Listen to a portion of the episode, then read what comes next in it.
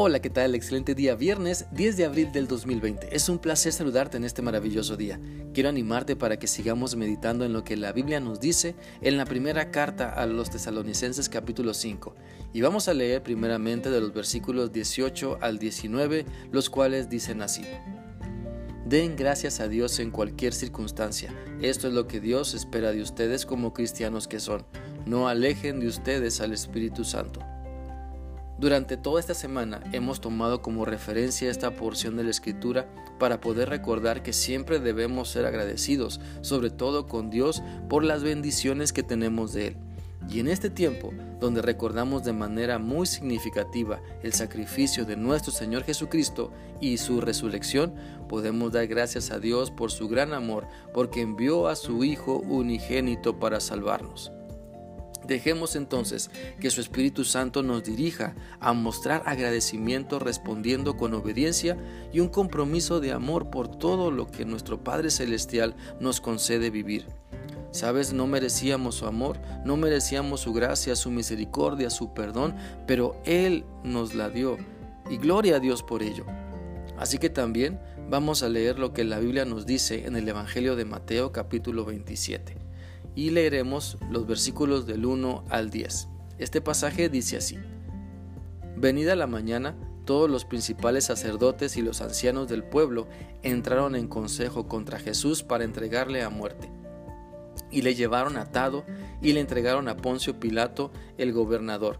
Entonces Judas, el que le había entregado, viendo que era condenado, devolvió arrepentido las treinta piezas de plata a los principales sacerdotes y a los ancianos, diciendo, yo he pecado entregando sangre inocente.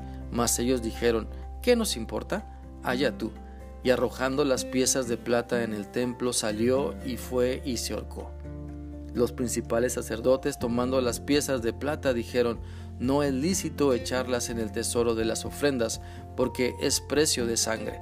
Y después de consultar, compraron con ellas el campo del alfarero para sepultura de los extranjeros, por lo cual aquel campo se llama hasta el día de hoy campo de sangre. Así se cumplió lo dicho por el profeta Jeremías cuando dijo, y tomaron las treinta piezas de plata, precio del apreciado, según precio puesto por los hijos de Israel, y las dieron para el campo del alfarero, como me ordenó el Señor. En esta porción del Evangelio de Mateo se describe lo sucedido la mañana siguiente después del arresto de Jesucristo y sobre todo podemos ver que describe las maquinaciones perversas de los principales judíos, de los sacerdotes y fariseos. Esto nos hace pensar en la hipocresía religiosa en la que vivían los líderes judíos y a la cual también llevaban a sus seguidores. Por eso las enseñanzas que Jesucristo les compartía no eran aceptadas ni practicadas por ellos, pues creyéndose sabios desecharon el cumplimiento de las profecías del Antiguo Testamento en Cristo. Creyéndose cerca de Dios, dieron a conocer su ignorancia. Debemos cuidar el no repetir esta actitud. Si decimos que amamos a Dios, que nuestra entrega y obediencia a Cristo lo demuestre entonces. Si decimos que estamos siguiendo a Cristo, permitamos que el Espíritu Santo nos dirija a lo que quiere que hagamos.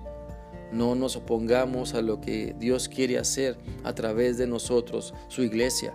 Unámonos a lo que Él ya está realizando, en donde Él ya está trabajando. Los líderes judíos rechazaron la obra de Dios y su plan a través de su Hijo Jesucristo. No caigamos en lo mismo, que nuestra relación con Cristo nos lleve siempre a vivir bajo su voluntad y que lejos esté de nosotros caer en un legalismo religioso que solo quiere señalar lo que está mal, que está muy lejos de mostrar el verdadero amor de Dios hacia las demás personas. También si continuamos analizando el pasaje, vemos el remordimiento de Judas, quien al darse cuenta y dimensionar todo lo que había hecho, va con los líderes judíos a querer cambiar las cosas. Pero la lejanía de ellos llevan a Judas aún más lejos de la voluntad de Dios. La frialdad de los líderes judíos lleva a Judas a no encontrar esperanza. No puedes pretender ayudar a otras personas en sus dificultades si tú no has confiado totalmente en Cristo. No puedes dar lo que no tienes. Mira, los líderes judíos fueron incapaces de ver que Dios había enviado a Cristo, fueron incapaces de guiar a Judas al arrepentimiento porque no reconocían, no reconocían más bien el plan de Dios que nuestra vida plena esté consagrada a Cristo, que nunca menospreciemos lo que Dios nos está mostrando, que aprovechemos las oportunidades que Dios nos da para guiar a otras personas a los pies de Cristo, para brindarles la ayuda que necesitan y demostrarles el amor de Dios en vivo y a todo color. Permite entonces que Dios te use con su poder. Basta ya de ser indiferente.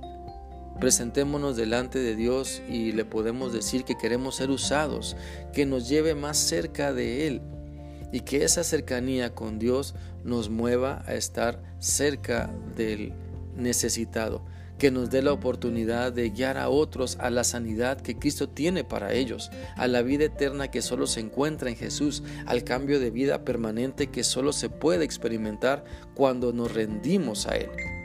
Espero que esta Semana Santa siga siendo significativa para ti y que Dios nos prepare y nos lleve hacia las personas en las que Él ya está trabajando para guiarles a que se den cuenta del gran amor de Dios a través de su Hijo Jesucristo. Que sigas teniendo un bendecido día viernes y que la palabra de Dios siga resonando en tu mente y en tu corazón. Que Dios te bendiga.